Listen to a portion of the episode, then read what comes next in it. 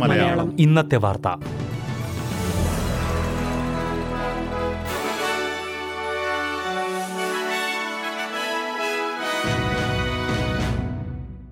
നമസ്കാരം. S B S Malayalam ഇന്നത്തെ വാർത്തയിലേക്ക് സ്വാഗതം. ഇന്ന് രണ്ടായിരത്തി ഇരുപത്തി മൂന്ന് നവംബർ രണ്ട് വ്യാഴാഴ്ച.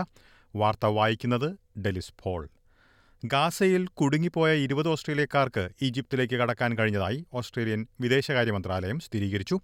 റാഫ അതിർത്തിയിലൂടെ ഈജിപ്തിലേക്ക് കടക്കാൻ കഴിഞ്ഞതായാണ് റിപ്പോർട്ട്.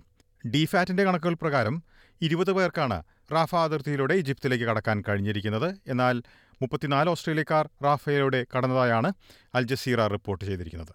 ഖത്തറിന്റെ നേതൃത്വത്തിലൂടെയാണ് സുരക്ഷിതമായ പാതയ്ക്ക് വഴിയൊരുങ്ങിയത്. ഓസ്ട്രേലിയയിലെ എട്ടാമത്തെ കോവിഡ് തരംഗം തുടങ്ങിയതായി വിദഗ്ധർ പുതിയ വകഭേദങ്ങളിലെ എറിസ് എന്ന കോവിഡ് വകഭേദമാണ് ഏറ്റവും കൂടുതൽ പടരുന്നതെന്ന് കണക്കുകൾ വ്യക്തമാക്കുന്നു. ഓസ്ട്രേലിയയെ വലിയ രീതിയിൽ ബാധിക്കുന്ന ഒരു പകർച്ചവ്യാധിയായി കോവിഡ് രോഗത്തെ ഇപ്പോൾ കാണുന്നില്ല എന്നാണ് ഓസ്ട്രേലിയൻ ആരോഗ്യ വകുപ്പിന്റെ വിലയിരുത്തൽ.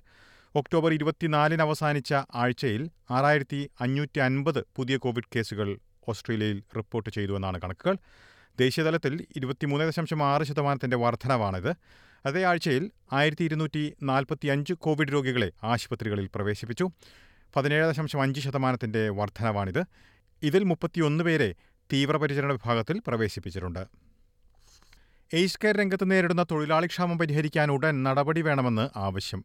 ഇരുപത്തി അയ്യായിരം പേരുടെ കുറവ് ഭാവിയിലുണ്ടാകുമെന്നും ഇത് നേരിടാൻ ഇപ്പോൾ തന്നെ പരിശീലനങ്ങൾ ആരംഭിക്കേണ്ടി വരുമെന്നുമാണ് Australian council of deans of health sciences ചൂണ്ടിക്കാട്ടിയത്.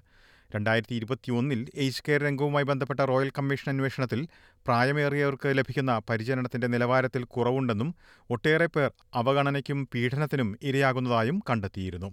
മേഖലയിൽ മാറ്റങ്ങൾ വരുന്നുണ്ടെങ്കിലും കൂടുതൽ നടപടികൾ അനിവാര്യമാണെന്ന് കൗൺസിൽ ചൂണ്ടിക്കാട്ടി. അടുത്ത പത്തു വർഷത്തിൽ ഓസ്ട്രേലിയയിൽ എയ്ജ് കെയർ സേവനങ്ങൾ സ്വീകരിക്കാൻ അർഹതയുള്ളവരുടെ നിരക്കിൽ വൻ കുതിപ്പുണ്ടാകുമെന്നാണ് കൗൺസിൽ ചൂണ്ടിക്കാട്ടിയത്. അതുകൊണ്ട് തന്നെ ഇരുപത്തി അയ്യായിരം പേരെയെങ്കിലും കൂടുതലായി പരിശീലിപ്പിക്കണമെന്നാണ് ഇവർ നിർദ്ദേശിക്കുന്നത്. കാട്ടുതീ അതിരൂക്ഷമായി ബാധിച്ച ക്വീൻസ്ലൻഡിലെ ടാറയിൽ നിന്ന് സുരക്ഷിത താവളങ്ങളിലേക്ക് പോയവർക്ക് തിരിച്ചുപോകാൻ കഴിയുമെന്ന് അധികൃതർ അറിയിച്ചു. എന്നാൽ തീയുടെ ഭീഷണി നിലനിൽക്കുന്നതായും അധികൃതരുടെ നിർദ്ദേശങ്ങൾ പരിശോധിച്ച് വേണം മടക്കയാത്ര ചെയ്യാനുമെന്നും മുന്നറിയിപ്പിൽ വ്യക്തമാക്കുന്നു. പ്രദേശത്ത് വാച്ച് ആൻഡ് ആക്ട് മുന്നറിയിപ്പ് നിലനിൽക്കുന്നു. പ്രദേശത്തുള്ള ഒട്ടേറെ പേരുടെ വീടുകൾ കത്തി നശിച്ചിട്ടുണ്ട്. അൻപത് ഹൗസിംഗ് സപ്പോർട്ട് സ്റ്റാഫ് പ്രദേശത്ത് പ്രവർത്തിക്കുന്നതായും വീട് നശിച്ചവരെ സഹായിക്കുന്നതായും പ്രീമിയർ അനസ്തേഷ്യ പാലഷെ ചൂണ്ടിക്കാട്ടി. ഇനി പ്രധാന നഗരങ്ങളിലെ നാളത്തെ കാലാവസ്ഥ കൂടി നോക്കാം.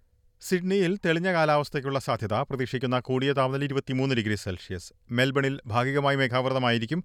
പ്രതീക്ഷിക്കുന്ന കൂടിയ താപനില പതിനെട്ട് ഡിഗ്രി സെൽഷ്യസ്.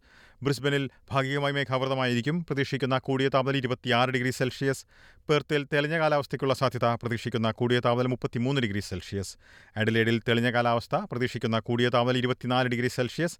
ഹോബാട്ടിൽ ഭാഗികമായി മേഘാവൃതമായിരിക്കും പ്രതീക്ഷിക്കുന്ന കൂടിയ താപനില ഇരുപത് ഡിഗ്രി സെൽഷ്യസ്. കാൻബറയിൽ ഭാഗികമായി മേഘാവൃതമായിരിക്കും പ്രതീക്ഷിക്കുന്ന കൂടിയ താപനില ഇരുപത്തിനാല് ഡിഗ്രി സെൽഷ്യസ്. ഡാർവിനിൽ തെളിഞ്ഞ കാലാവസ്ഥയ്ക്കുള്ള സാധ്യത പ്രതീക്ഷിക്കുന്ന കൂടിയ താപനില മുപ്പത്തിയഞ്ച് ഡിഗ്രി സെൽഷ്യസ്.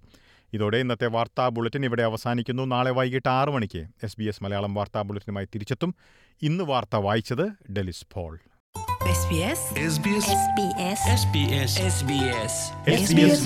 ഇന്നത്തെ വാർത്ത.